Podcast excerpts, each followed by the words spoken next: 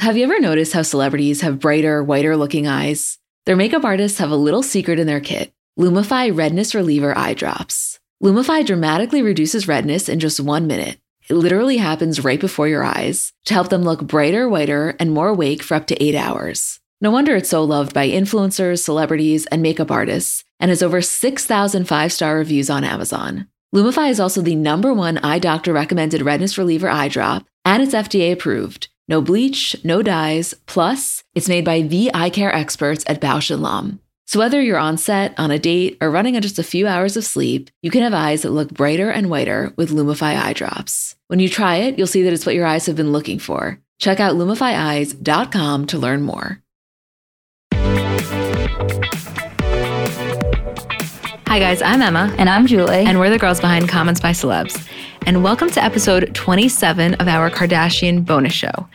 So, as you know, we are on hiatus from the season, so we've been doing individual episodes that are either deep dives or kind of anything Kardashian related that we thought deserved an episode. So we calculated it, and we have four more episodes until the show. I can't wait. Cannot wait. We are waiting with bated breath. So this week, we thought we would do a breakdown of kind of some of the Kardashians' most prominent brand deals and sponsorships. Bless you. Sorry. Are we keeping that in? Yeah, that's kind of cute.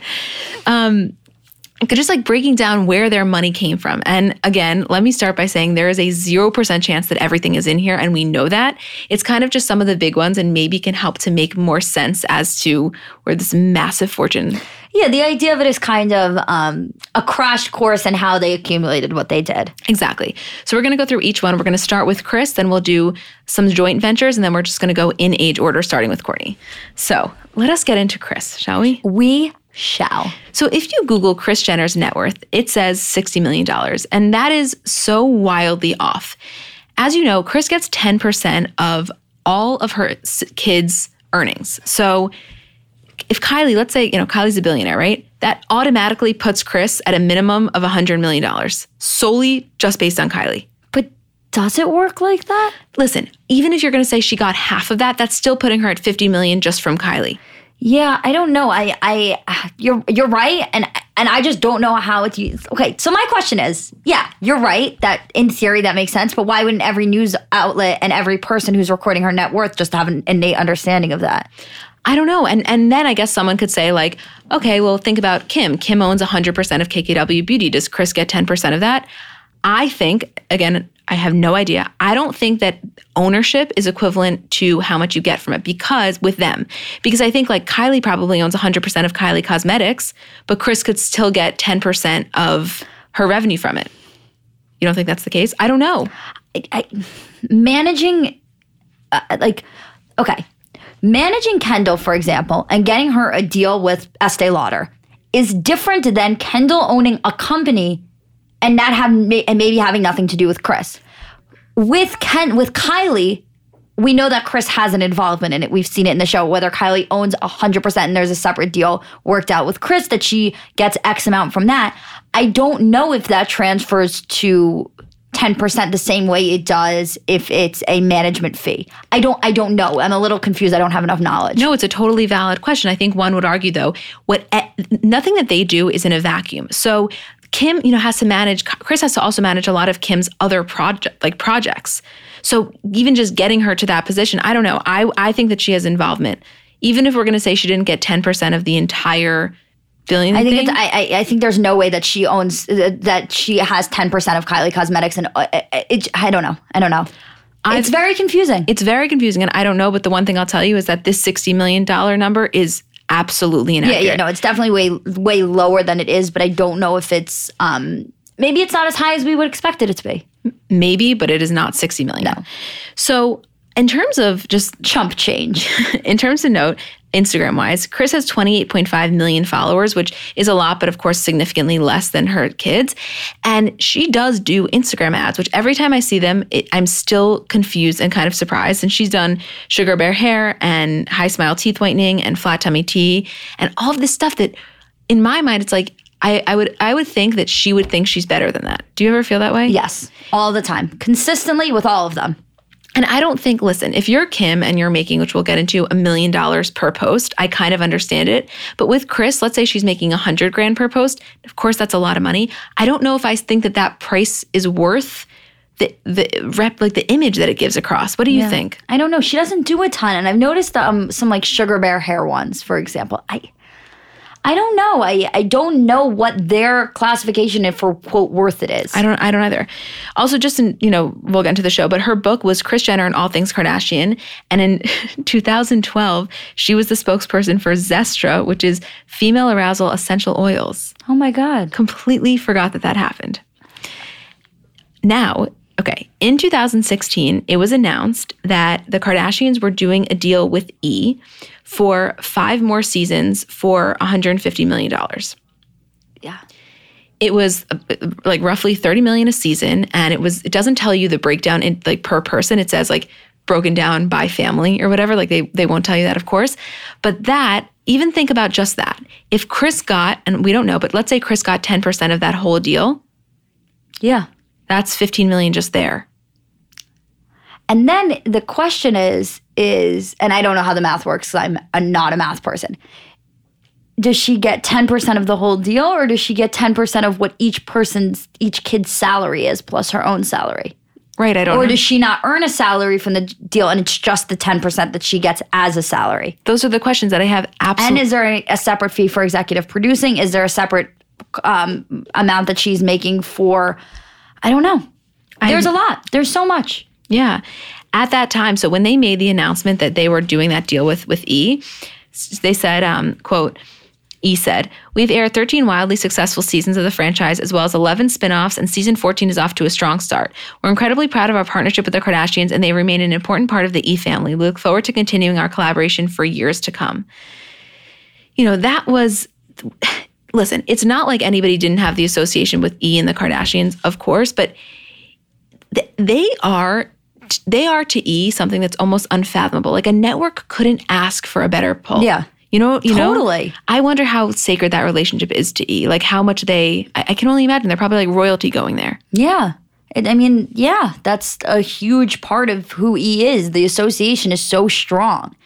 She also had like back in the day the kids the kids clothing store and it's so crazy. huge. Yeah, and it's so crazy to think that that was I don't know that that was even a, a relatively legitimate source of income for her because now that could never fund her lifestyle, you know? You know, it's interesting. I don't know if it was a, a revenue project or just like a, a side project. I don't know either. because something that is really interesting that I, a, a lot of people do is they'll like open up a boutique just to have something to do. for sure.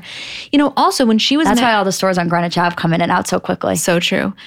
Also, though, she when she was married to Caitlyn, and especially even you know in the early days of their marriage, she managed all of all of her speaking Yeah. engagements, and in addition to the collabs that they did together. And if remember when we did our Caitlyn Jenner deep dive, they made a shitload of money together with workout videos and all that stuff. I'm not saying that's the money she has now, but it wasn't like she just started making money the past couple of years.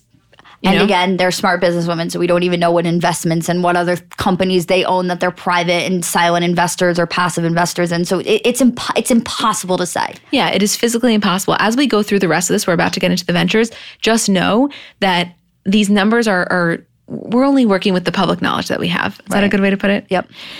So, in terms of Kim, Kourtney, and Khloé's joint ventures, because if you remember, on their rise to stardom before they had individual platforms, they had to do a lot of shit together because there was power in numbers, right? Isn't that Yeah, and there was a really strong association between the three of them. Their brands on their own weren't as strong back then. Now it's like they are all individual people. Back then it was like Kim's an individual person or it's all three of them together. For sure. So the first thing was in 2006 when they started Dash, and this was their first store was in Calabasas. They ended up relocating to West Hollywood, and then they opened their second store in Miami. They then did the Soho location in New York and the Southampton pop up. So I think at the most they had like three or four sh- stores Yeah. open at the same time. You know, what do you think in terms of pre Kardashian as we know them income? Like how um, The Dash stores were doing pretty well at one time. At one time, and I was actually talking to Isabel about this last night when I was making the outline, and she was like, "Did you ever go to the Dash stores?" I was like, "I went in New York a couple of times. Whenever I was in Miami, it was like a thing. We always went to Dash. I always like convinced my parents to take me to Dash when we were in Miami. yeah, because you had this illusion. You watched it on the show. You thought maybe they'd be there. That you know there was something very cool about it. And and I mean, I I personally I never got anything because it was just like my parents would look at a T-shirt and be like, "Are you fucking kidding me?" But I the people were at the height of when people were obsessed with them and they still had Dash and those two things coincided. I, I think Dash did really well. And then once people were like, "Okay, we love them, but not this much." Yeah, it was kind of like an over the hype thing. So that was open for 12 years. They started in 2006, and it wasn't until last year of 2018 when they decided to close them. Okay, in, speaking chronologically, 2010 was when they did the Kardashian card, card with the K. It was A the fucking flop, I'll tell you oh that oh much. my god, it was their their credit card, and it. Do you remember why They I got- had their face on it, and then, it, and then shut it down. got shut down because, first of all, part of their deal was that they just thought they were going to have a face on a card. You know, they, I guess the legal understanding wasn't fully there, but the fees and everything was so high on the card that the Connecticut Attorney General ended up writing a letter to the card's issuer, which was University National Bank, questioning the legality of the fees. And once that came about, the Kardashians pulled out because they were like, we were assured there would be zero legality issue. Let me tell you something. Think about that was in 2010. That was nine years ago. Tell me that a present day Kris Jenner would ever allow that type of legality issue to even surface in the first place. Like, that's another world. Also, how mortified would you be if you went out to dinner and you had to put your card down and it was the Kardashians were on your card? You don't recover from that. No, that was a very bizarre alignment. I you do not recover from that. You're right. So they also had their K Dash clothing line on QVC, which again, I never bought, I never watched, but I could imagine that that was probably, listen, like you said, when they were building up their fame and they still had these on television marketing gimmicks, like It seems like a whole, it seems like a different lifetime. It does.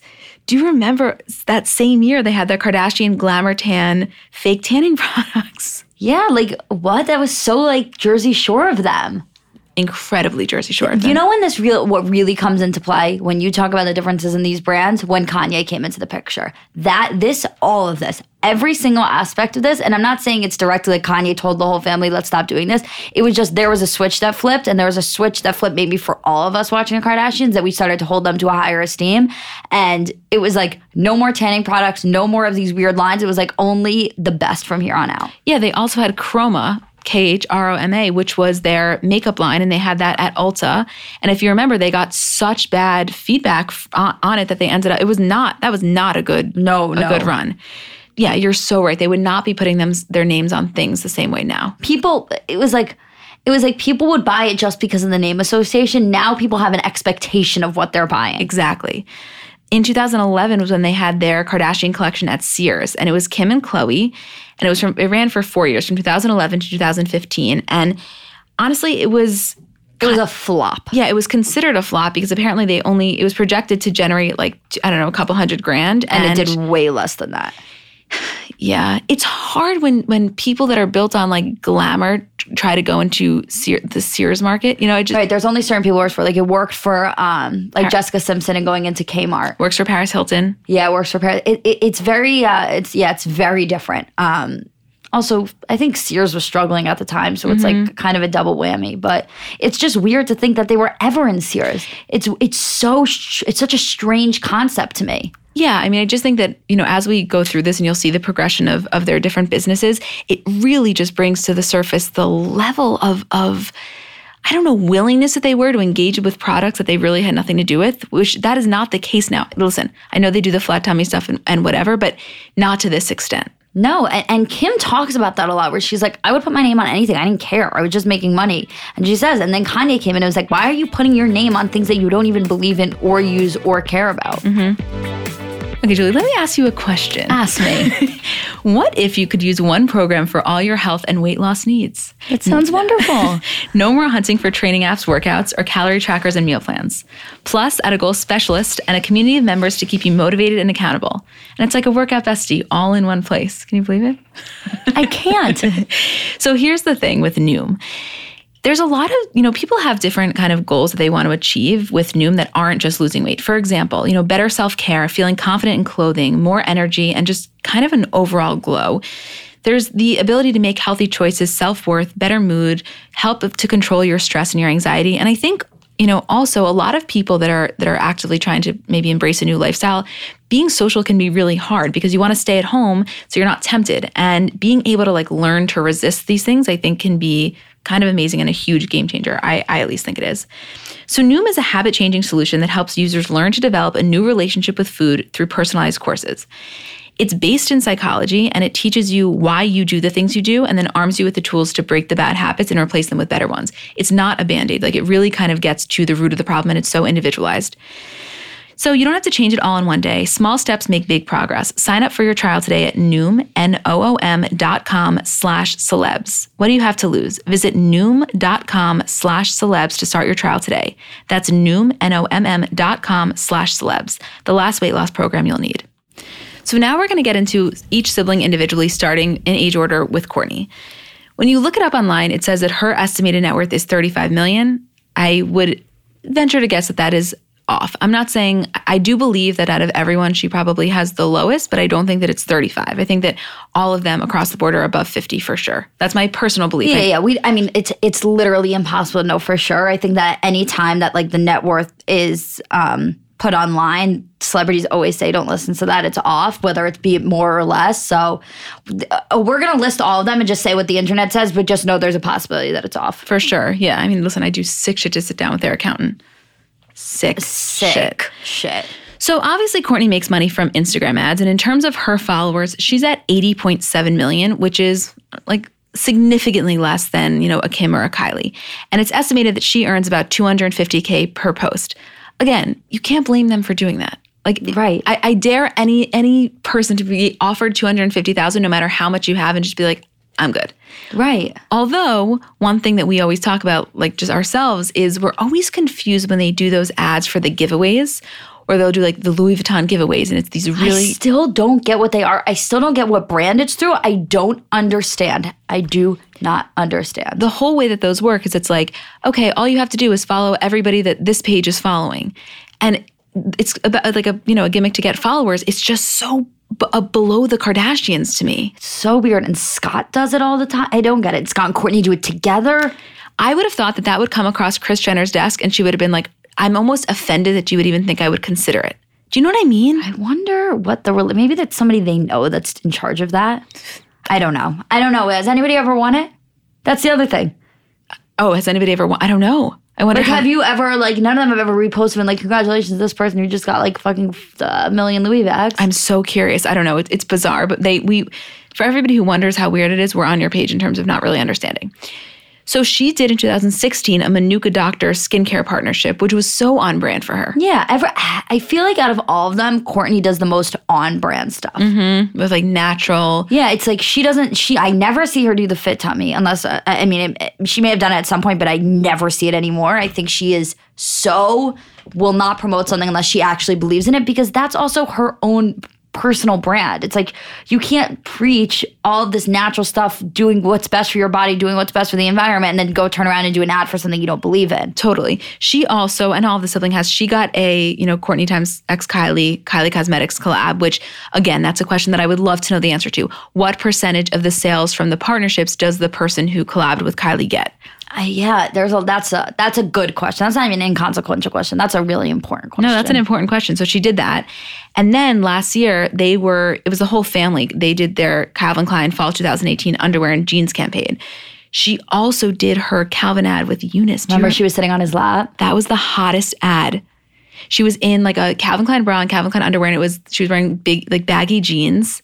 That I have to say, like thinking back on Younes, even though it wasn't even that long ago, like that was the perfect guy for her to have post Scott. Just like fun and young and like hot. universally hot, the type of guy where even if you're like, oh, it's not my type, you can't deny the fact that he's good looking Yes. And- just uh, strikingly handsome. Mm-hmm. Yeah. and sexy. Like mm-hmm. again, I'm Oh, sure yeah. that yeah. So most recently, she launched Poosh, which Julie's their biggest fan. No, So- I mean, literally, by the way, not kidding. We were where were we Gregory's coffee, and we had they had the Vital Protein collagen water, which I hadn't had. I I told Isabel I was like I've been craving it. Like I'm not even kidding. it's so good. it I was know. just lemon water. but yeah. Well, tell tell them that.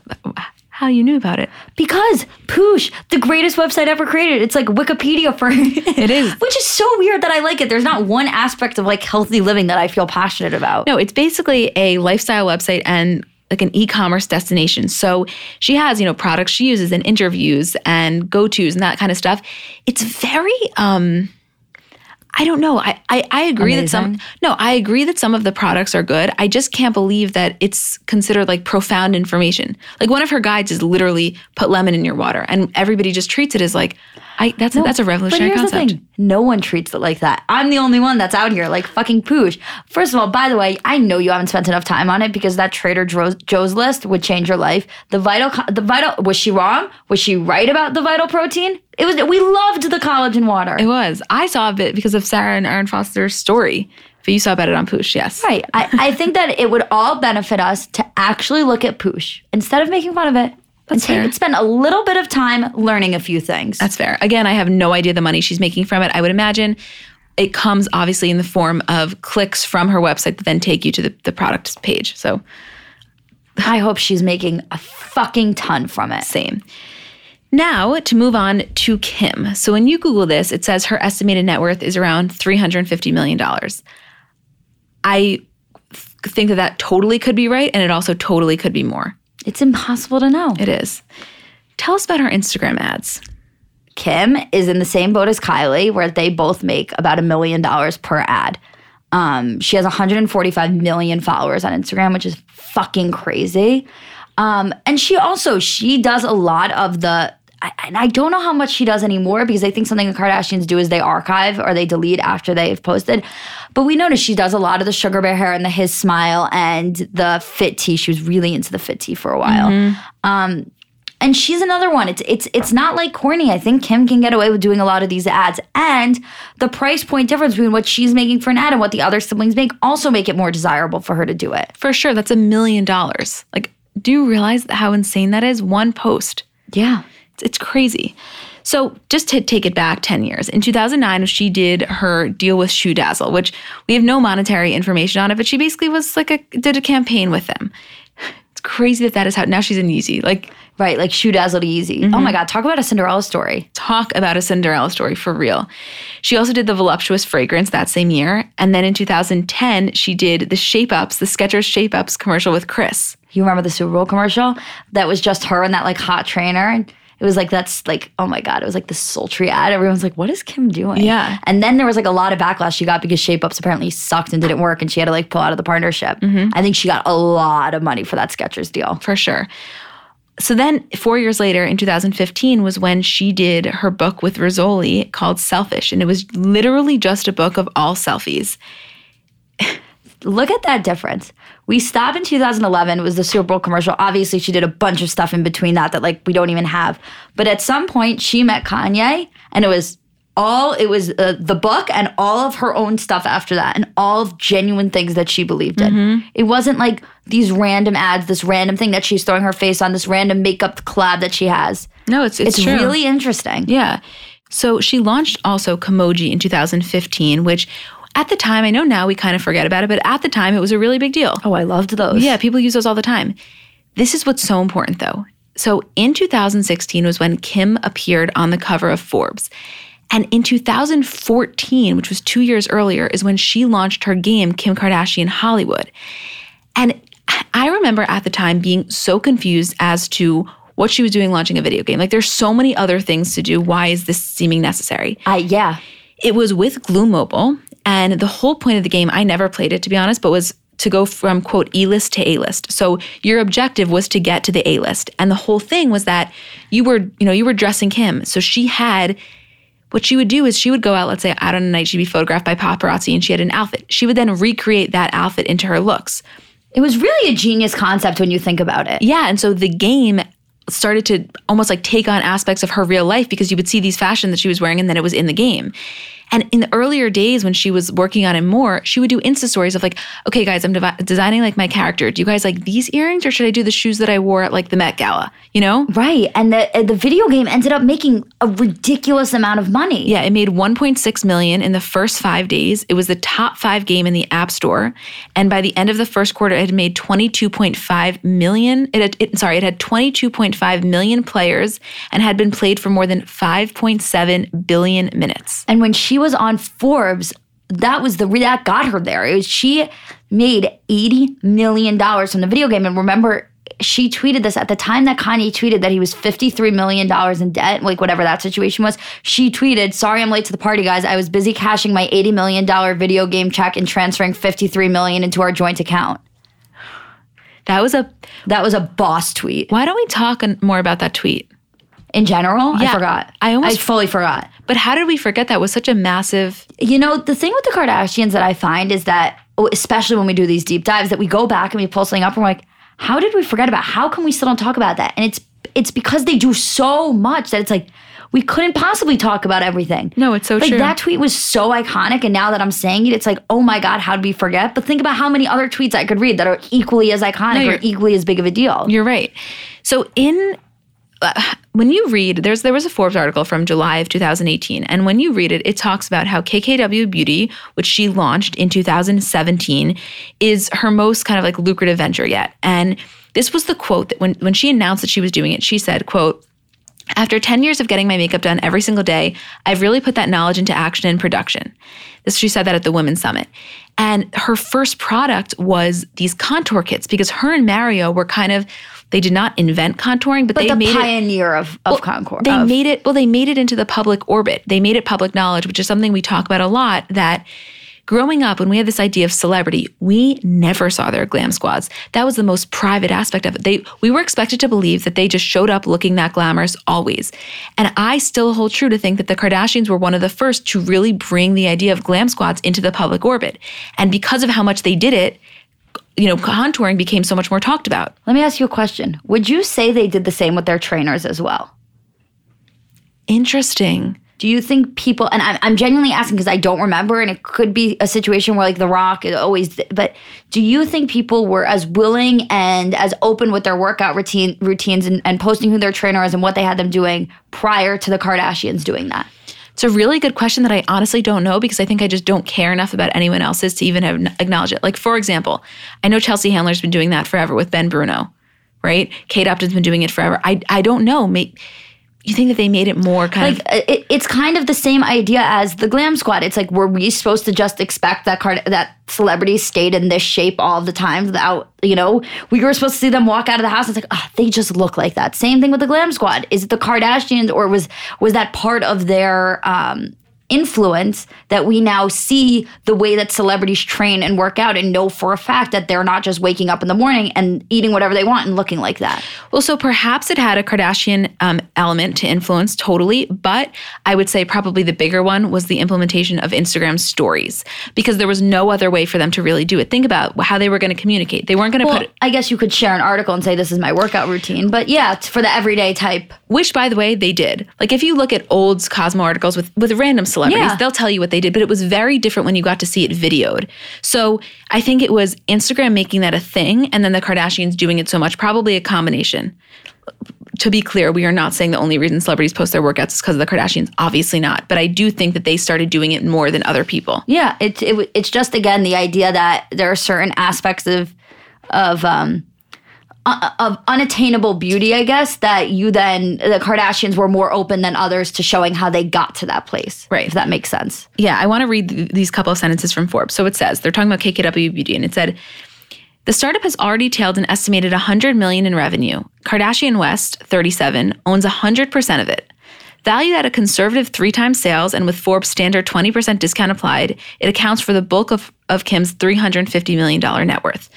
Which is, is Makes sense, yeah. It, make, it makes complete sense. I mean, once you go into the lane of it's 100% yours, we're in a whole other world now. The reason that Kendall and Ky- I mean not Kendall, that Kim and Kylie were able to be so successful with their makeup brands and so different at the same time is that they capitalized on what made their makeup their makeup and it was two separate things. Like Kim's thing was contouring. You hear contour, you associate it with Kim. I don't care who else does it. You hear contour, you think Kim. With Kylie, you hear lips, you think you think Kylie. So whatever makeup they then took off of that, whatever they added to their line, it still went back to those origin that original base, and that's why they were able to be so successful because they were never associated with each other. Exactly. Now, now they have free reign. Now she's launching a fucking matte '90s collection, and nobody even blinks an eye. Right. Like Kim can come out with a lip gloss and a lipstick, but it's not. It's still part of KKW. It's not uh, uh, entrancing on on Kylie's thing, and Kylie can come out with a setting powder and all of these things, and it has nothing to do with Kim. Exactly. So then she launched also in 2017 KKW fragrant fragrance, and she's now done like multiple different drops and different collabs and Valentine's Day and this and that. But that was also super successful. I mean, if you think when you which I would love to do one day, Paris Hilton, like a breakdown of her wealth, because hers is so different than people expect. Like they think she's just an heiress. And listen, of course, she has a trust fund. But what Paris Hilton has done in the fragrance world and in the handbag world, specifically internationally, is not talked about enough. Yeah but I think because it's just not part of our everyday eh, life that I, I didn't you know I you know when I realized that was when we were watching um that documentary. The American Meme? The American Meme. And I was like I did not realize how successful Paris Hilton's different business ventures because I've never owned anything or known anybody who's owned anything Paris Hilton really. Yeah but it, even it, still though. Yeah but in the international Yeah. community it's really big. It's really wow So, also, most recently this year, she did a collab with Carolina Lemke, which is the sunglass brand. And this was one of those where it was, of course, she doesn't own the company, but it was more than your typical kind of partnership, yeah she had her own line within the company right? She had her own line, which is different than just doing like a little, a one off type of situation. I don't have the numbers for that. I'm curious how it did. I think sunglasses are a really hard thing, and specifically because these were different. These would not look good on everyone. Yeah. It's hard when um cuz the whole purpose of what they do when they're doing a brand collab is that you're getting something that Kim Kardashian wears. That like really Kim Kardashian that's a staple thing for her and it's different than everything else that anyone else does. And the thing that's hard about that is that Kim Kardashian wears it cuz Kim Kardashian can pull it off. Not everybody has that same style and that same aesthetic. or that team to make them c- and continually, you know, continually have that appearance where the sunglasses would look good. Yeah. You know what I mean? Mm-hmm. Okay, so this is honestly, in my belief, a game changing company. I'm talking about FrameBridge. So they make it super easy and affordable to frame your favorite things from art prints and posters to the travel photos sitting on your phone. But the way that it works is so simple. So you go to framebridge.com and you upload your photo, or they can send you packaging so that you can mail in the physical pieces and you preview your item online in any frame style. You can choose to get like a free recommendation of what they think from their designers. And the team at FrameBridge will custom frame your item and deliver your finished piece directly to your door, ready to hang. It's so it is so good and so convenient. So instead of the hundreds you'd pay at a framing store, their prices start at $39 and all shipping is free. Plus, our listeners will get 15% off their first order at framebridge.com when they use our code celebs. I don't know about you about you, but I have so many pictures that I wanted to frame and I tried this and it worked and it was so easy and I honestly can't believe I didn't do it sooner. So get started today. Frame your photos or send the perfect gift for weddings, birthdays, and special events. Go to framebridge.com and use promo code celebs. You'll save an additional 15% off your first order. Just go to framebridge.com, promo code celebs. Again, that's framebridge.com, promo code celebs. So Mother's Day is coming up, and I know sometimes it can be difficult figuring out what to get your mom because realistically, no gift is going to do justice for how much you love and appreciate her. But I'm sure you've done the classic, you know, bathrobe, candle, sweaters, gift cards. If you're looking to mix it up, I want to tell you about Aura Frames. So they were named the best digital photo frame by Wirecutter. And it's just the kind of gift that is guaranteed to bring joy because realistically, there's nothing our parents love more than seeing us. So for them to be able to see more of us, even if you don't live close by, like that is probably the best gift you could give a parent. They're Wi Fi connected. They come with unlimited storage, so you can share as many photos as you want from your phone to your mom's frame. And it's easy to set up. It takes about two minutes to set up a frame using the Aura app. We have one in my kitchen, and every time my dad comes down for breakfast, like it just makes him so happy. There's pictures of me, pictures of me and my parents when I was little, pictures of my grandparents. Like, I think as a parent, you never get sick of that. And it's just the kind of gift I know she will love. Right now, Aura has a great deal for Mother's Day. Listeners can save on the perfect gift by visiting auraframes.com to get $30 off plus free shipping on their best-selling frame. That's A-U-R-A frames.com. Use code CBC at checkout to save. Terms and conditions apply. Ready to move on to Khloé? born ready kid. So Khloé, if you Google it, says that her estimated net worth is 40 million. Again, my personal belief is that it's higher than that. She has 97.2 million followers, and she's estimated around the same as Kourtney for per, you know paid per ad around 250k.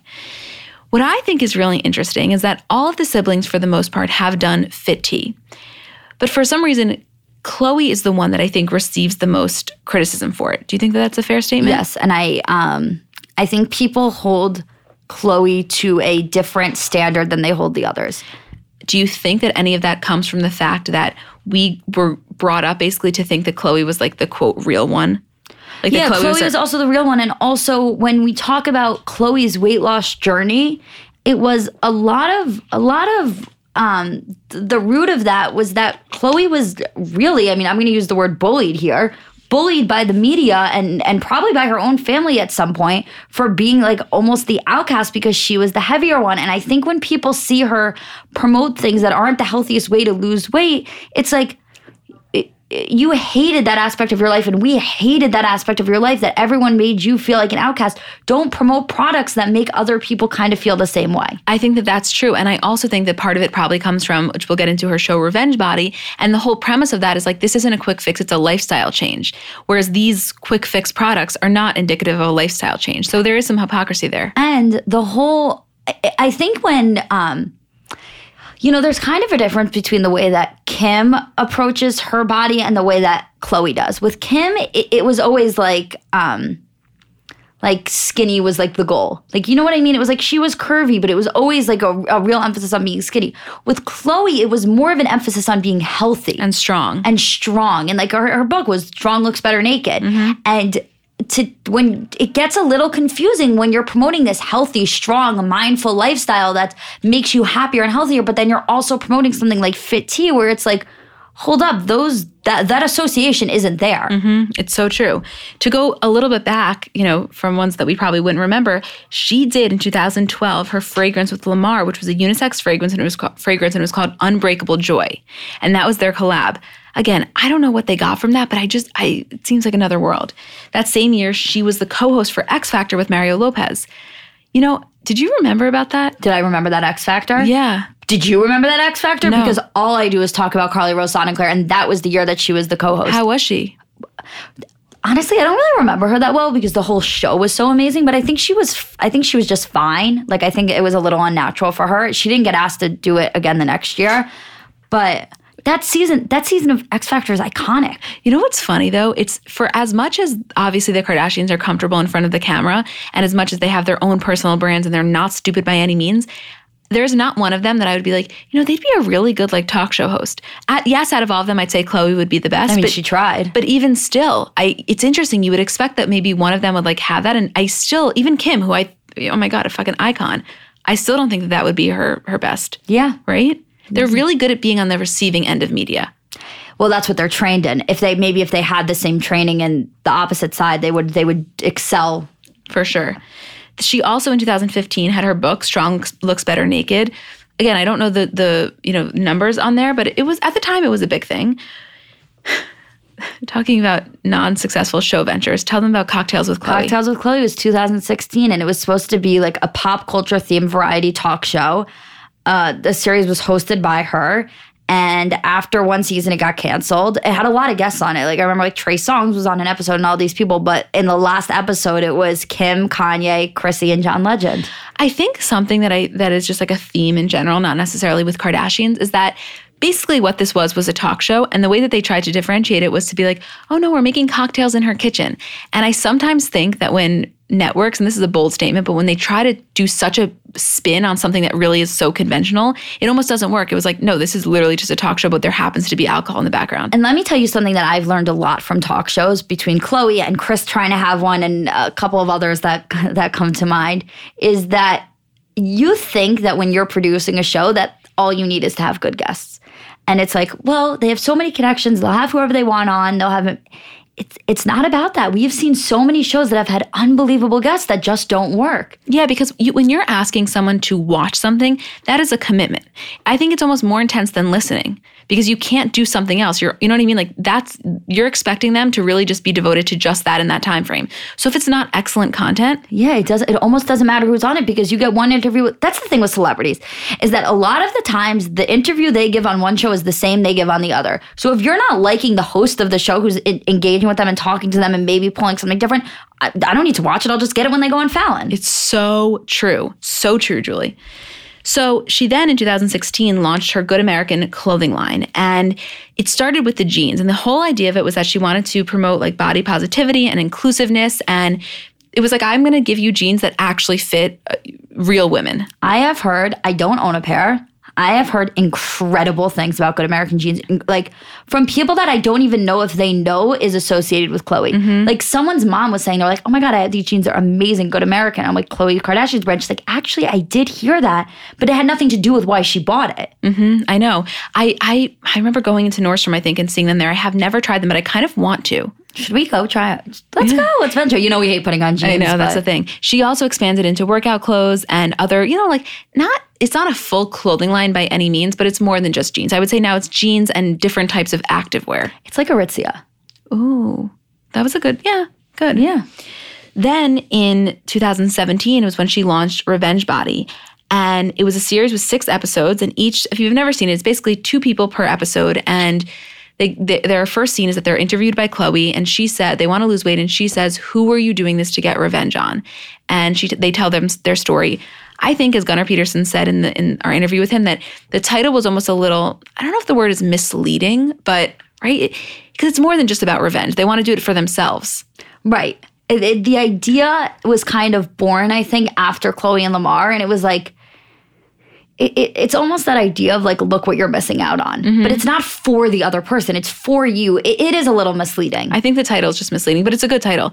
And they, they, you know, the, the cool thing about this is that these people, could you imagine being teamed up with the Kardashians, nutritionists, trainers, glam squad, stylist? They get the full treatment for you know however however long it is. And something that always shocked me is almost inconceivable is when you get those rare episodes of the people that are like above it and acting so entitled, and it's like. Are you literally kidding me that Khloé Kardashian just hired her entire team for you and you're not going to take this seriously? yeah, Do you know how many girls would kill for this? yeah. It's like you don't even know what you're. you're we need the we need the granted. Tyra Banks gift there. Yeah, we were rooting for you. Yeah, seriously though, that's that's an it's unfathomable. We, I love the term revenge body for some reason. I, not in for what it like uh, it I don't know. I just feel like it's so catchy. I'm not even saying for like what it means or for what it stands for, what people do, but I just feel like once that came out, it was like, oh, I'm revenge bodying. Yeah. Oh, it was like it was like you know what it is? It's kind of the idea where it's really hard to keep up with a diet unless you have a purpose for it. So like I find that like when I'm trying to lose weight or I'm dieting, it's like I can't do it unless I'm looking at an event and say like I have to do it for this or mm-hmm. like even if it's for myself or what I want to be, it's like I have to have something holding me accountable. And I think the idea of revenge bodying, it's just like accountability for yourself, but you're using another thing to get there. for sure, and also with these, a lot of it is that they have like a reveal at the end, and I think that any of these kind of shows. The people going into it like weeks before are thinking about that reveal and how they want to look when they're yes, so so so true. So that was in 2017, and she hasn't done any solo projects since. Of course, she has her collabs, you know, the, the Koko collab with Kylie or the birthday collab with Scott for Talentless or whatever the things are. But, you know, for individually, that was it. Moving now to Rob. Womp womp. I don't really know what to tell you here. You know, he when you look it up, it says his estimated net worth is 10 million. I know one could think that that's on par. I still have to believe that it's a little higher. One because of projects that we don't know about, and two because of you know being on the show. I don't know. He, he here's here's the thing. He really shot himself in the foot because when he had that huge fight with Blac Chyna, and he posted the revenge porn pictures of her, he was kicked off of Instagram and he was allowed back, but someone else has to run the account for him. And yeah, I know you could say like he could he could be doing ads on his page, I actually don't know if he can. I one don't even know if he if he can if that's in the terms. And number two, like he really just lost his credibility. I think in a lot of ways with that. Yeah, don't you it was. It, it- yeah, the story of Rob is just very sad because it's like, it's somebody you want to root for, and then he keeps giving you reasons not to root for him, and it's like then you watch back the old episodes, and it's kind of like he's always had this drive issue. It was ne- it wasn't like he had all of this drive and all of this ambition, all of these ideas, and then you know he started to gain weight and and and a little depressed, and he fell off the wagon with keeping up with those things. It was like there was a really early episode where he's graduating USC, and Kourtney wants to introduce him to somebody, and he just doesn't go to the interview. Yeah, I remember all of those. It came across as I think to a lot of people as like entitlement, Very which I think could have been, but also could have just been confusion. You know, he really didn't have a thing, and it's hard sometimes when you don't have a thing. Yeah. right? So he, this is so interesting, and I everybody may know this, but you also may not. So I didn't know this, I by didn't the know way. this. In 2012, obviously, he started Arthur George. You guys know the whole deal, the sock brand. But in 2018, he sold the line to Kris. I think that had a lot to do with public perception of him and that maybe like investors and stores felt more comfortable with it not in his hands so he sold it to Kris. The thing about Arthur George, the idea of it that was that it was like fun socks. And to be honest, you Fun know, dress fun dress socks. So like there were ones, you know, for the holidays that said words on the bottom of them. I got to be honest with you here. I'm not saying that the socks aren't good quality, but there is absolutely nothing differentiating about this from any other sock brand that wants to have fun with their styles. This, Yeah, was I get that socks were like it was an thing. attempt at a passion project. Mm-hmm. And, and listen, it could be successful, but I'm saying as a consumer, I wasn't like, oh, this makes so much sense. Because it's not like we grew up knowing Rob's passion for socks. You know what I mean? Yeah. We sound, we are literally talking about this like it's a fucking thesis, but it's true. We knew Kylie's passion for lips. Yeah. We didn't, we did not Yeah.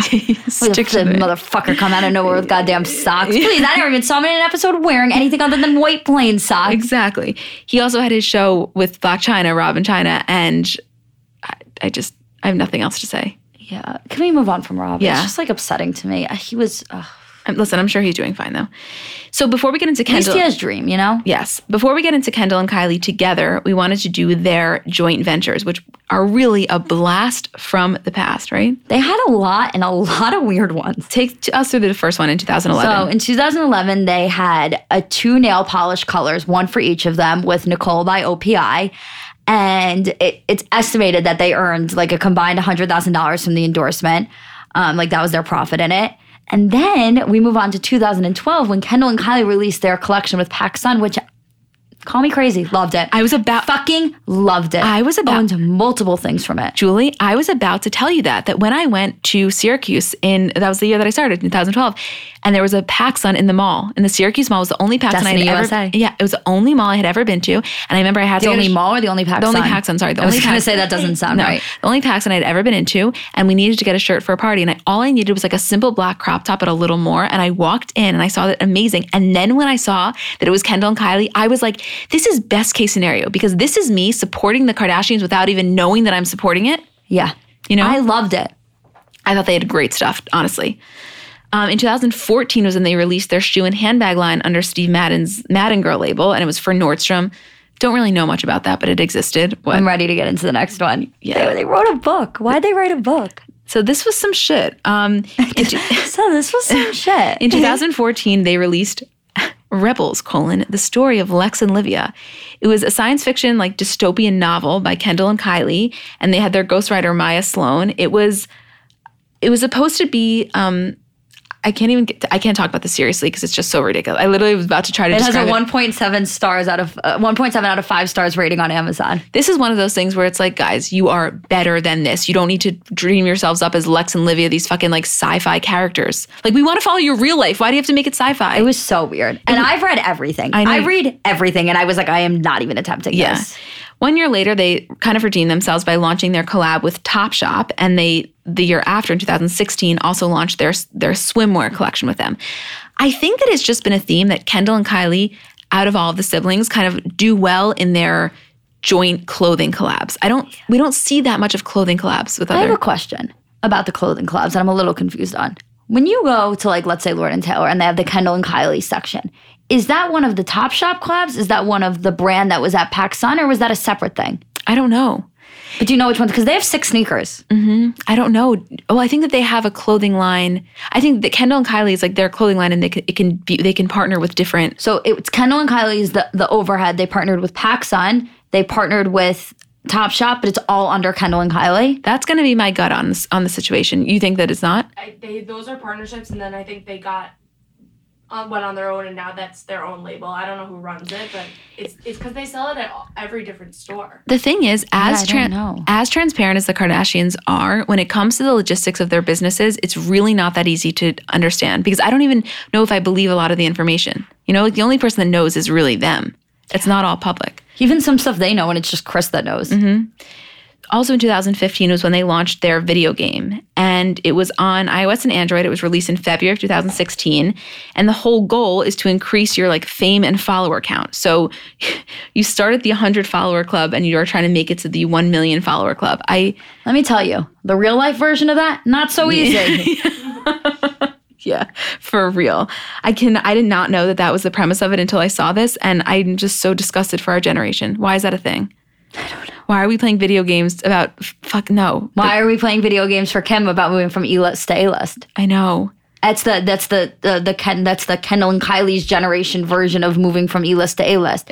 E list to A list used to be star to bigger star. Now it's Instagram followers you measure it by. I hate that. I hate that so much. Fame should not be measured in Instagram followers. Truly. And I'm not that's not even shooting ourselves in the foot. We no, we don't want to be famous. You can, I can Yeah. understand have, having some sort of like No, but I, it, it, yeah, it's hard to say that because it's it, it's a tangible measure. It's not like uh, like for example, for a celebrity, it's like you know X is a little bit more famous maybe than this person because their Instagram following is so high, and that's how brands measure how relevant and how in the public eye they are. And for us, no, do the two of us want to be famous? By no means at all, or whatever. But the more followers our account has, the more famous our account is. no, I understand. I guess I'm just saying that it's I hate that It even shouldn't be that that people are aspiring to accumulate as many followers as that's possible. that's really i guess the, the issue that i have with it. It's like why can't you be happy in the 100 follower club? You know what i mean? And i i know when someone could say like oh who, who are you to say that? I guess i'm thinking speaking more like from a personal perspective it's like it's okay to not i don't know. Yeah, it's it's a it's an interesting debate. It's I don't I don't know because if your goal is to be famous, like your end goal is I want to be famous, then yeah, you got to increase your followers. You got to do what you got to do. But if your end goal is just like I want to have as many Instagram followers as possible, then that's stupid. Yeah.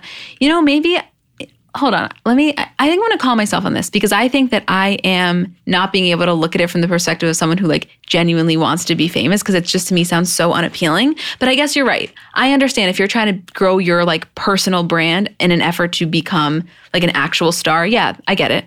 Yeah, I just- I remember there. We've had this discussion a lot about like actors and actresses going in for auditions that we like have been told about, and they're one of the things that they have to put on their what do you call it resume headshot whatever it is is how many Instagram followers they have because when you're looking to promote a movie or looking to promote a show that's important how many people are you sending your role out to how many people are going to see how much how strong of a following do you have that people are going to tune into this for the sole purpose of just seeing you in it Well, yeah, we heard that story once where someone was telling us that you know someone didn't get didn't get this one specific role solely because of that. That was what came to the the, the differentiating factor between them and someone else. So as somebody who like let's say it's you want to be a um an influencer and you're growing it for that purpose or you're using being an influencer for gaining a higher purpose if you are uh, you have an influencer and you're at 1.2 million and you decide you want to get your toe in acting and and you have the ability to do that and people are impressed with you then the fact that you already have a standing is only going to work in your favor It's so true. It is so true. Makes a lot of sense because yeah, you have to think about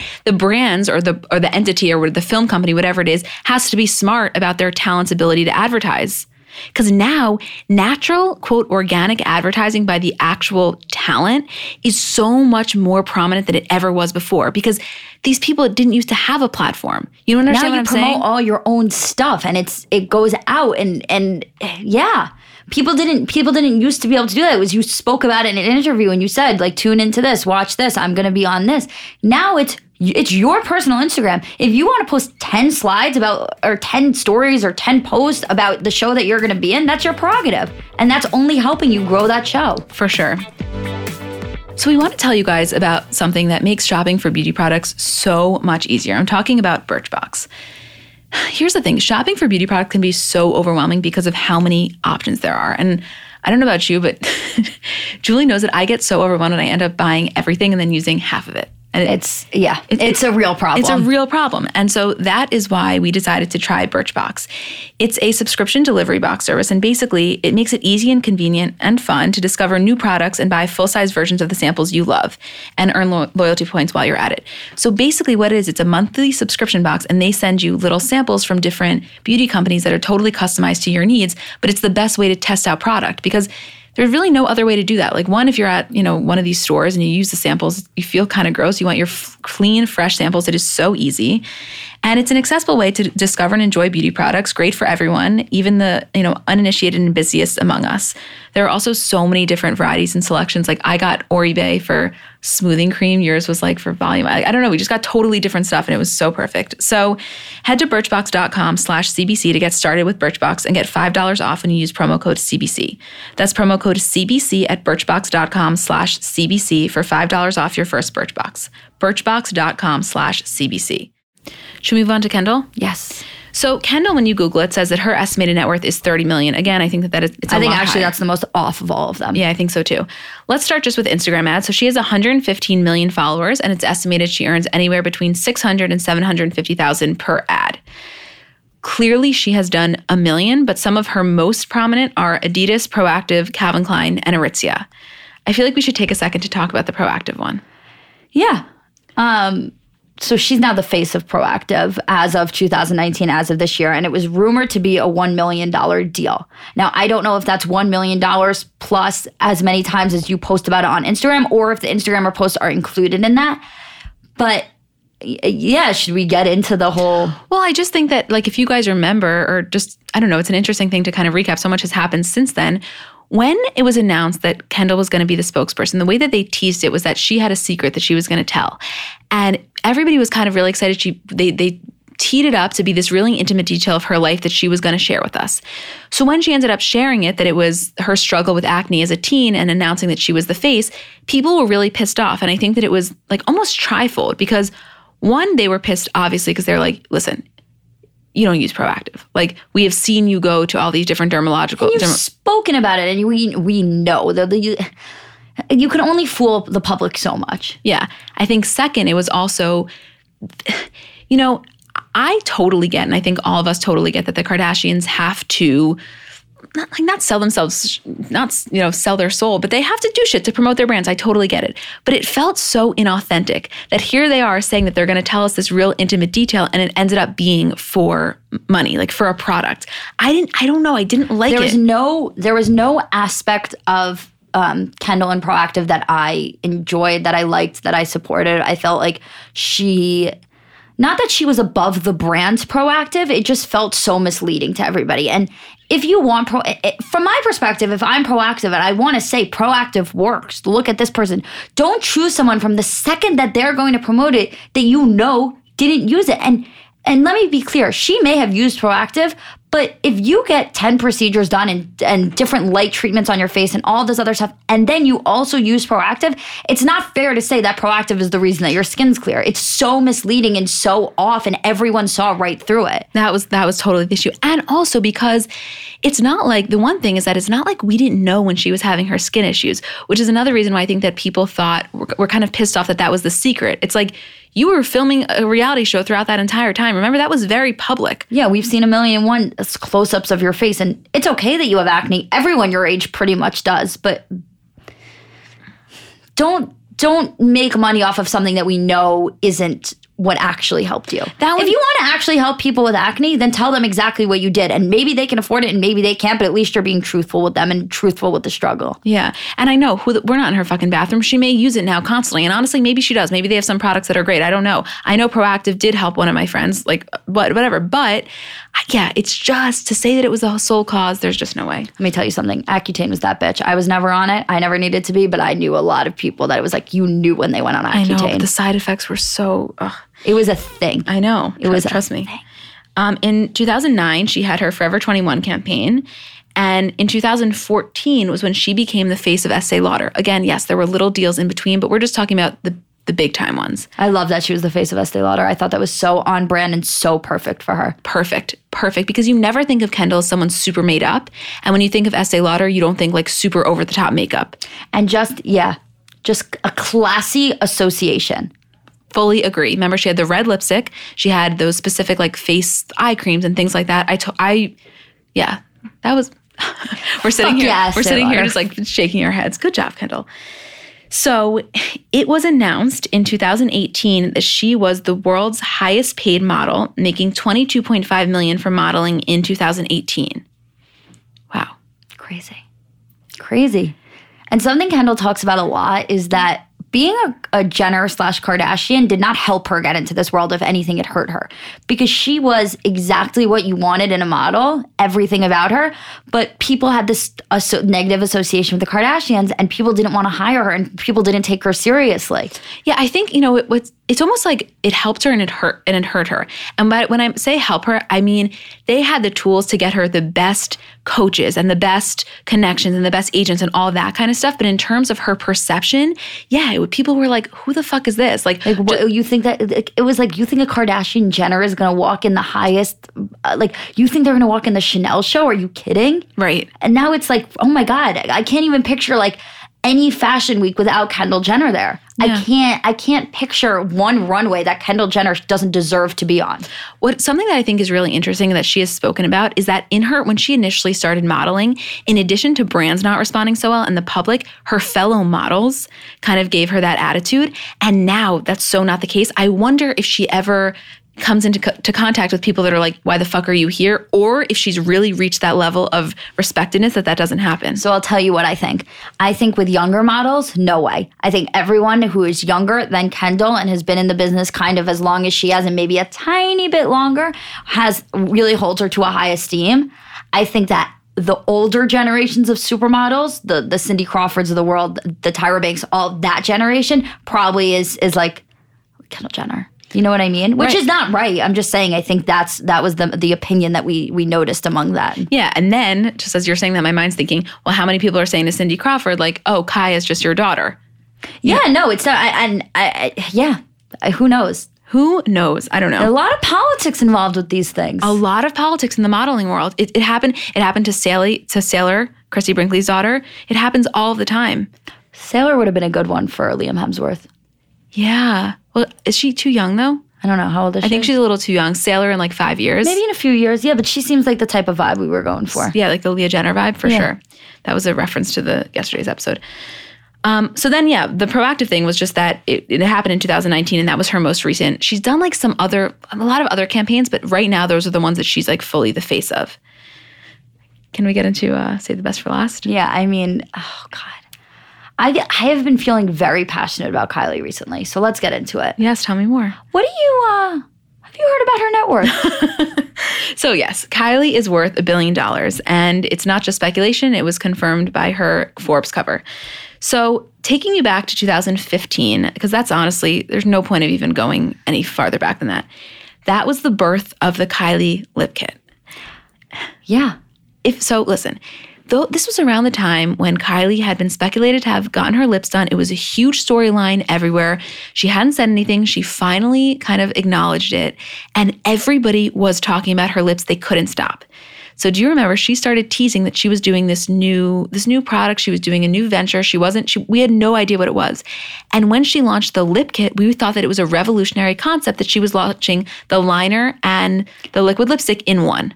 It was. I remember of all of the Kardashian products that I can remember wanting people going for it being a big deal. Kylie lip kit was number one. Nothing even came close. The, for me and the and the surrounding and people who had it, and people who were getting it and fighting for it, and how everyone wanted it. There was nothing that compared to Kylie lip kit. There has never been a product. I'm telling you, even now, where when it came out, I was like, "Holy fuck, I need it when it launches," and that's the way I felt about Kylie. The only things I've ever felt about that in this world is that is the Kylie lip kit and the KKW contour set. Yes, yes. Yeah. Nothing else though. I remember when you got the KKW. oh my god, it's the best. I did the funny video with the Lion King song. The previous and post, like other ventures, never did it for me. So the other thing about this that was very anti-Kendall, like not Kendall's approach, is that Kylie was never she didn't lie. She said, I got lip injections. It wasn't like she's like, use this lip kit and it'll make your lips bigger. She talked about her journey with her lips and how it's always been a source of insecurity for her. And when she decided to do it, she wanted to overline and all that kind of stuff. And this is how this was born. So if the reason it was so opposite than Kendall and so much better received was because we had been with her on the lip journey. Don't you think? The entire reason, yes, and the entire reason that Kylie was so successful in what she was doing it was that every aspect of the Kylie lip kit was personal. From the story behind it, for how it was born, from the news surrounding it, from her showing us how to use it and putting the the, the swatches on her arm, every single aspect of it, to use her own arm in a video, it just changed something. It changed the way that makeup was marketed towards us because every aspect was like, here's how I use it. Here's what I do with it. Here's what my colors are. And it was on Instagram story, it was directly to us. And her success is directly because of the way she marketed that. Well, they, that's the thing. She has never paid, she said this, she has never paid for any marketing for her products. It's all been through social media. Because think about it, when you have a following of 150 million people, you don't need to pay other sources because you're getting more from your own channel. Exactly. Yeah. No, you're right. And that's why you grow your followers. Mm-hmm. Right, because it, it equals monetary success. I know. You're no, you're right. It's just fucking wild. Kylie Jenner changed the swatch game. She changed the interactive makeup community game. I really, really believe that. She changed the way that Kim markets her makeup. she she changed the way that we look at makeup. I really believe that. Before Kylie, the way makeup was marketed was first of all towards a much older and and you know what? This is what's interesting about it. Before Kylie, the way mar- makeup was marketed was towards a much older um like group of people and when you looked at makeup it was like yeah that looks great but how does that transfer to me a 16 year old girl and then all of a sudden here's kylie a 16 year old girl showing us exactly how she does her makeup and it's like that I can wear, that I can look good in. That's my look because I'm younger. I'm not a 40 year old mom trying to wear Clinique. Mm-hmm. And it, it changed everything for the way that we do makeup. It changed everything for the way that that people in YouTube videos show us makeup and show us different looks. It's so true. And also the packaging. The packaging cannot be a lost a lost thing Oh here. That was those lips are iconic. The lips are iconic, and also the way that she has played up her marketing and her packaging to be so fun and so young and so different was huge. People did not care this much about packaging. It wasn't the press kits weren't as much of a thing. I really think. I'm not saying people didn't do it before. Of course they did, but I think that Kylie was the a game changer in terms of press kits and making everything such a thing. and that's why this company is worth a billion dollars. It's it's and the thing about the Kylie lips is that it is not an easy thing to do to make a logo for a makeup specific brand and have that transferable to every other aspect of what you do. To put it on clothing, to make it a it, it's it's like the Nike swoosh. Okay, that's the Kylie lip kit, and it, you can put it on anything, and you associate it with Kylie, even though it just started with one product. Yep. That's why they had, when she had the Kylie shop, she did everything from the fucking fanny packs to the slides to sweatshirts and everything. And people wanted those lifts. They didn't feel like I'm wearing a makeup brand on my shirt. They felt like this is Kylie. And the other thing about Kylie Lip Kit, it was it, it was so recognizable. You knew it, it. wasn't. Are you wearing Kylie Lip Kit? It's what Kylie Lip Kit were you wearing? I have Koko on. What are you wearing? Yeah. Even for normal people, you'd see it down the street. You'd be like, they they have Kylie on. And I think launching with not that many um, colors at first was a really good move. Yeah, God. It was like you wanted to get the essentials. So, okay, one that same year, 2016, is when she became the face of Puma. And after that was when she had Life of Kylie. You guys know it lasted one season. I don't think she made that much from it, but she did make some, and that was a huge deal. And it gave us a good insight to her. oh my God, huge. She's the only, well, no, I guess they've all had like individual spin offs, but it was just her. Well, the reason that Life of Kylie didn't do so well is because Rob & Chyna was at the same time, and everyone was obsessed with seeing them. Yeah, it's so true. So then she had her sunglass collab with um, Quay, Quay X Kylie. They, they all do stuff like this, so not that big of a deal, but Yeah. worth noting. And then 2018, she became the brand ambassador for Adidas. Can you touch on the whole Kanye involvement? Do you have enough knowledge on that? Yeah, so that was a huge plot point on Keeping Up with the Kardashians is Kanye feeling so betrayed by Kris arranging Kylie to be the face of Puma. Because if you remember, one of the things that he was really upset about was that Kylie walked in the first two Yeezy fashion shows. So there was already, I guess, this association between Kylie and Yeezy. It kind of looked like a slap in the face to Kanye for her to then be the face of Puma. And the way he described it was like, imagine if I just made another show on Sunday nights about myself.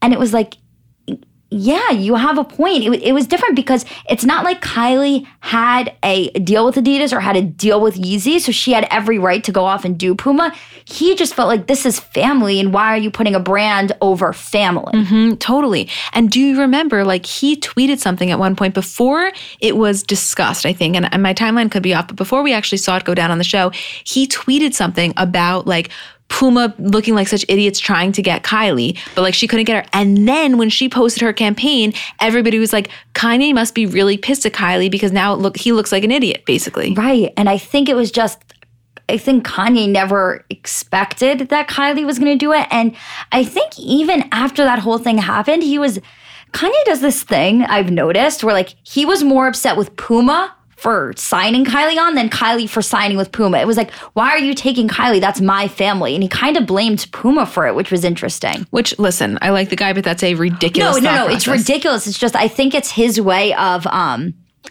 explaining his frustration without turning it into family drama. which like I totally get completely, and and that was probably like it was almost like a diplomatic s- way to approach it, but ridiculous. What the brand is going to care about your familial association? No, but Kanye, that's Kanye's narcissism coming through that everyone cares about Right. with Kanye. And also, though, at the time, I know it was only a couple of years ago, or like this was like it was recent, but you know, it, Yeezus, uh, Yeezus, I don't think. Yeezy wasn't what it is right now. Like every single day, it gets bigger and bigger. And so when Yeah. her deal with Puma, it wasn't the same magnitude. Like now, I don't think any Which of is them. tr- almost worse. Mm-hmm. It's like if you have somebody trying to grow something and you're helping them grow it, then to then turn your back.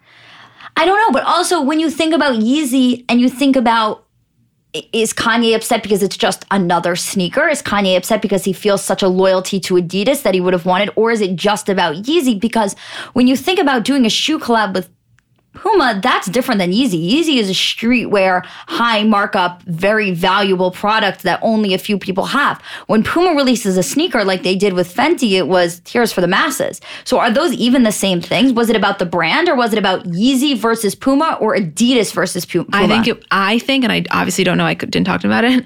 Is it's Adidas versus Puma? Yeah, I think I so, think that's what the idea was. Like, how are you going to go outside the Adidas? Fa- if you're going to do this kind of sportswear deal, it's Do it not- with you better do it with Adidas. Adidas. Yeah, that that's just my gut. it's kind of nice that that Kanye feels such a uh, appreciation or such a loyalty to Adidas that he thinks of it his brand as being part of Adidas. You would expect Kanye to be like Yeezy's Yeezy. For sure. Also, though, I think that, and you made this point to me, I think in the cab earlier today about like when we were just talking about the compete, like the quote competitiveness, because we don't feel that their brands typically ever compete. Like, tell them what you were saying about Well, this. so what I was saying is that uh, something that adults often ask and they they pose because they don't really understand the differentiations between their products when they have two makeup lines, for example, KKW Beauty, Beauty and Kylie Cosmetics. Also, by adults, like I know we're in our 20s. We mean like people in their 50s. yeah, yeah, yeah. What, what are It that? looks like uh, we're adults. This is brand new information. This is news to It's me. just in. Anyway, keep going. Um, something that they ask often is like, oh, is there a lot of competition between the two, or are they really like, do does one brand affect the other? And and we had this whole conversation about how they're targeted at such different audiences that no, they don't.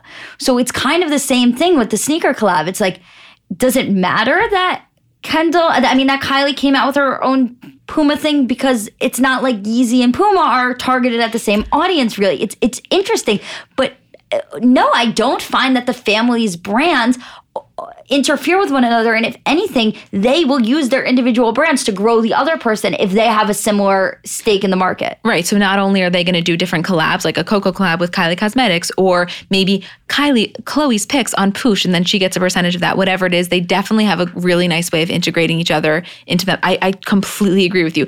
But you know what's funny? One time, one of my dad's friends, like he he was was on speakerphone, and he was like, "Oh, Emmy just walked in," and he's like, "Em, I got to ask you a question. Is Kylie pissed that you know Kim's doing this whole makeup thing? Like I thought that was her territory. Like thinking like he was asking, and he was genuinely curious, and I was like."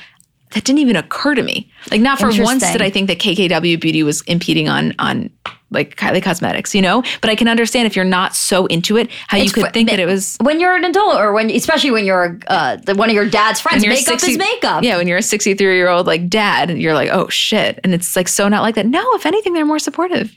Yeah, Yeah. so so so yeah. different. Yeah, I don't know. And most recently in 2019, she launched Kylie Skin, her whole line of skincare products. Like I told you, we've never tried it. Everything we've heard is that it's basically mediocre, great packaging. They sold the thing amazing, amazing marketing, couldn't have done it better. You really feel like you're washing your face with what Kylie does. But it and listen, they it was incredibly successful, but in terms of the actual product, I don't think that it's you know anything to write home about. But I will say, I think that her skincare is marketed the same way that her cosmetics are for a younger crowd. Everyone who I feel has reviewed the the um, the Kylie skin has kind of spoken about um, like, oh, I, I wouldn't use it, but it's all older people. When you're younger, your skincare routine is so different than when you get older. It's not so much caring about um, like how does this affect me? And how does this affect sunspots and wrinkles and aging? It's more like is my face clean and does it feel soft? And also, when you're 16 years old, there's a really good chance that you don't have a fully fleshed out skincare routine. So, when someone that you already trust and is around your age comes out with one and tells you these are all of the steps, you can get it in one bundle, it's like fucking Christmas morning. yeah. And it's so easy. It's so targeted. It's like it's like my very first skincare kit set It's kind of. that's exactly what it is. And then one day you're gonna be 30 and you're gonna upgrade to La Mer because that's what happens and you grow as a person Oh, circle of life. No. circle of life No, yeah, it's very true. But no one gave me skincare routine when I was 16. I didn't perfect my skincare until like the other day. yeah, You know, I would have been so thankful if somebody gave me other something other than the clean and clear with the micro beads that are awful for you. Mm-hmm. It's so so so true. She listen, they killed it. They killed it. There's nothing else to say other than that she kills it. And her and Kris, marketing geniuses together. You would have to be born like that. That is a skill you have when you're born. Some things are transferable, some things you learn. Being good at marketing and being good like that, I think Kylie was just born with that gene. Taking it back to the Tumblr days. Yeah. She knew how to make the things that she liked seem cool. And even in that one episode where Kim is harassing her and Kim's making her approve every single outfit that she puts on because of Kylie's Tumblr. It's it's unbelievable. It really is unbelievable. She has a skill. She really does. Are there any other things from the siblings that you want to talk about? Again, guys, we didn't have the QuickTrim in there. I mean, listen, there were there were other things that we didn't have. We but didn't have are the, uh, yeah, there's so many things, but they've done so much. And the whole idea is like kind of how they've grown and changed and, and haven't changed in some ways. Mm-hmm. It's unbelievable. Lastly, last week we did on our regular episode, we were talking about that meme that was like the lunch tables and it was a different Kardashian assortments and we were talking about it forever. And I didn't give credit to the girl who wrote it because I had honestly no idea. And she messaged us. Her Twitter is M R I A H. Her name's Mariah Smith. She's followed us for forever. I had no idea that she was the one who wrote the graphic. Did you have any idea of I had no idea. I should have realized when I saw her Twitter handle because we, know her kind of. Yeah, but so anyway, that she was the one who created that, and thank you for doing so because it was so we've honestly had the best time doing it, and we got so many responses of people like where they would sit. Okay, guys, so we will see you next week for our regular episode and our show, Kardashian Bonus Show, and we have um, I don't know, some exciting things in the works that like we'll wait to say on, but just just Ooh, stay. cryptic. Well, I know, aren't you? Like, it's, stay tuned. We should, yeah. Okay, love you guys.